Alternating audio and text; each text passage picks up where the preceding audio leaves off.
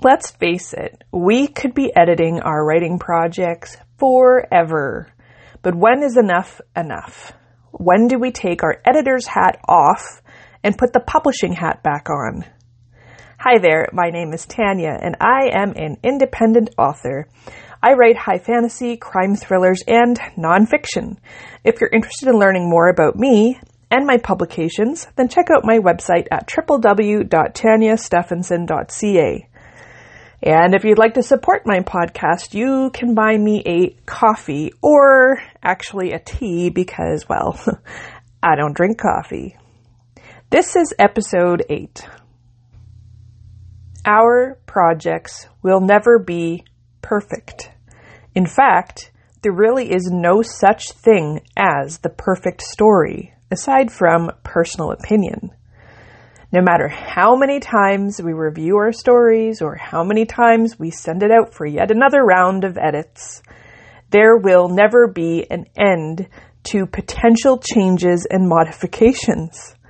So how do we know when to stop the edits and just get the darn thing published? Here are my thoughts. The more you go through the process of writing, editing, and publishing, eventually you'll develop some sort of a flow.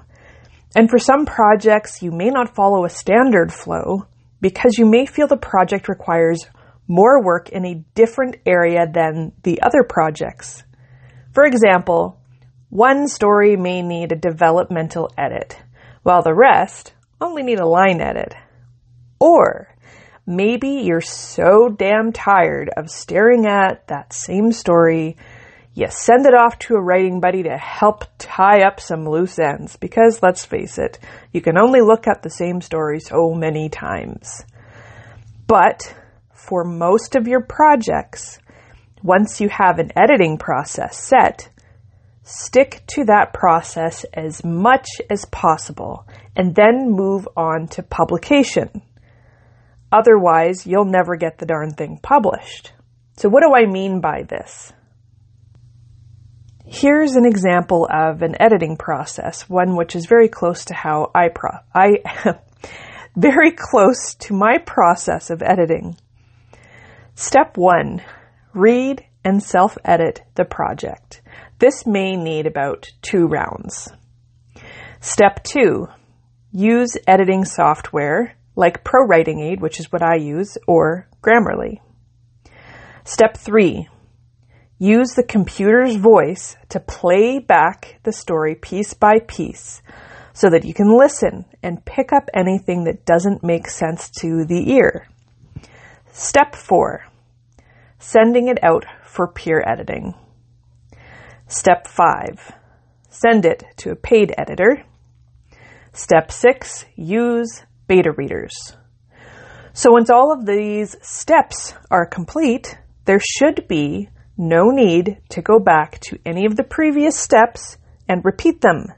Unless, of course, something major is found that requires modification.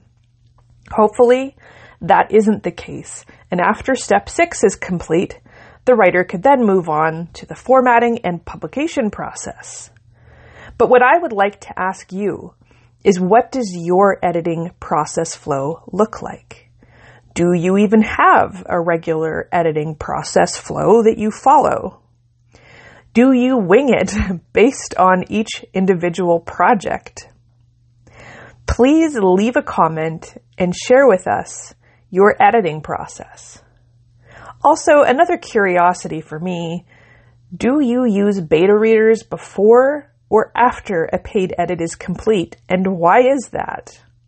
And by the way, thank you for sharing it with us.